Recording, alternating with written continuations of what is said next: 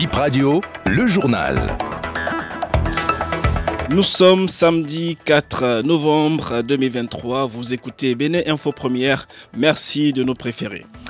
Au sommaire de cette édition, les démocrates ont rejeté jeudi le rapport d'activité du président de l'Assemblée nationale en raison du temps qui leur a été accordé pour examiner le document avant son vote. L'analyse de Joël Ataï Gedegbe sur le sujet à suivre dans un instant.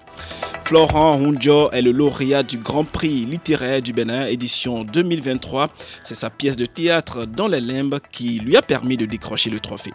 Nous reviendrons sur l'état de la voie, de la voie pavée qui quitte euh, la mosquée Kadjeon et passe devant le supermarché Franprix.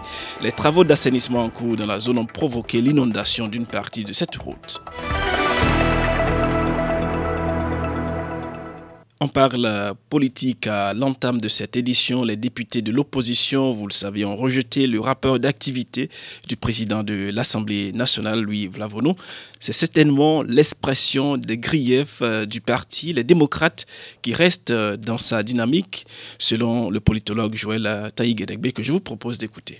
Le rejet par l'opposition du dernier rapport du président de l'Assemblée euh, peut paraître comme du blocage systématique, mais l'opposition est dans sa logique et a tout le moins dans le fond hein, se réserve probablement le, droit de changer de stratégie le, moment venu. Sortant du dernier congrès dont chacun aura été témoin, peut-être qu'elle ne pouvait pas faire moins et peut-être également que par rapport à certains griefs précis contre la gestion des débats par le président de l'Assemblée, la gestion de l'Assemblée même par le président de l'Assemblée, l'opposition ne pouvait pas faire moins que de profiter de cette tribune pour persister, dénoncer un certain nombre de choses qui ne lui conviennent pas. Gageons que pour la discussion sur le budget, il y ait davantage d'inclusion qu'à l'arrivée, l'ensemble de l'Assemblée se retrouve dans euh, l'adoption de cet instrument fondamental pour euh, la vie publique et qui rend quand même compte de l'orientation générale et convenue de part et d'autre. Il n'est pas trop tard pour que l'opposition donne quelques euh, motifs de satisfaction au président de l'Assemblée dans sa conduite des, dix débats. Je crois d'ailleurs le président Vlavono largement capable de récolter des suffrages de laurier de toutes les parties prenantes. Plus de 63 000 candidats ont composé sur toute l'étendue du territoire dans 145 filières. C'est dans le cadre de l'examen du certificat de qualification au métier qui s'achève aujourd'hui. Marlène Bessemerlan, candidate en esthétique, fait le point de sa composition. Elle était devant le jury jeudi dernier. Je rends grâce que tout s'est bien passé les membres du jury aussi, chacun a joué un bon rôle. Ils ne nous ont pas stressés, tout s'est passé normalement. J'ai fait l'esthétique, on a fait l'épilation. Et avant de faire l'épilation, il y a des procédures qu'il faut respecter. Il y a des étapes qu'il faut franchir avant de procéder à l'épilation. Donc, euh, c'est ce que nous avons fait. Et lorsqu'on était en train de le faire, ils étaient en train de nous poser des questions aussi par rapport à ce que nous sommes en train de faire. Quand nous avons fini, nous avons procédé à l'oral où les jurys nous ont appelés un à un. Ils nous ont posé des questions. Nous avons répondu du mieux qu'on peut quand même. J'ai le diplôme CQM en coiffure et voilà, je veux obtenir le, diplôme CQM en, en esthétique aussi. Une note de santé en plus bref, Cotonou accueille ce matin une conférence sur les infections sexuellement transmissibles. Elle est organisée par un groupe de jeunes médecins. C'est un rendez-vous pour sensibiliser la jeunesse sur les risques liés aux infections sexuellement transmissibles.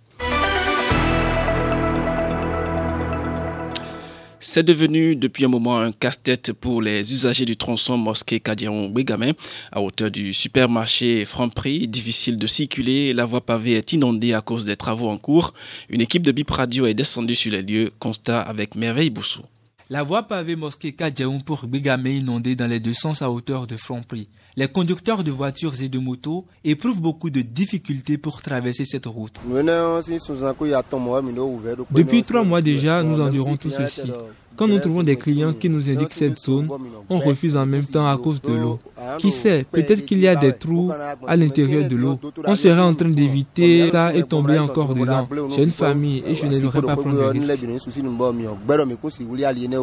venu à Franprix faire des achats, mais franchement, c'est désagréable. Il faut que ça soit vraiment important pour venir maintenant parce que tel que ça se présente, c'est pas vivable. La situation de l'eau là, ça ne va pas du tout. Ce que nous on vit ici tous les jours, les gens qui travaillent là, ils sont en train de faire un pont là.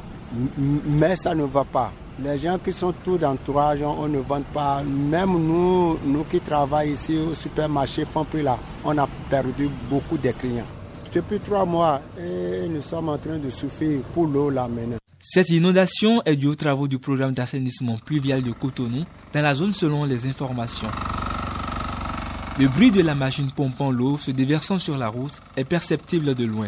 Elle est placée à l'entrée du chantier où sont posées des barricades aux couleurs de l'entreprise en charge des travaux. Irène Acrombessi, usagère de la route, lance un appel aux responsables de l'entreprise. Ici, c'est des boutiques. Ici, c'était des maisons. Les gens vont tomber malades. Et qui va supporter tout ça? C'est pas, ils n'ont qu'à trouver une solution pour ça. Parce que c'est des professionnels, c'est des techniciens, des professionnels. Ils devaient envisager tout ça là et anticiper. Nous nous sommes également rapprochés des responsables du chantier. Ils comprennent les plaintes de la population, mais soulignent qu'on ne peut faire une omelette sans casser les œufs. On parle culture avant de boucler cette édition. Florent Onjo est le lauréat du Grand Prix littéraire du Bénin. Il a remporté le trophée grâce à sa pièce de théâtre intitulée Dans les limbes. Le prix du journaliste chroniqueur littéraire est revenu à Teddy Gandigbe.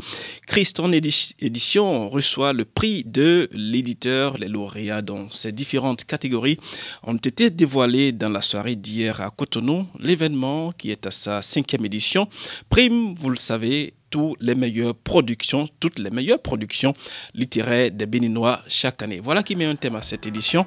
Merci à vous de l'avoir suivi.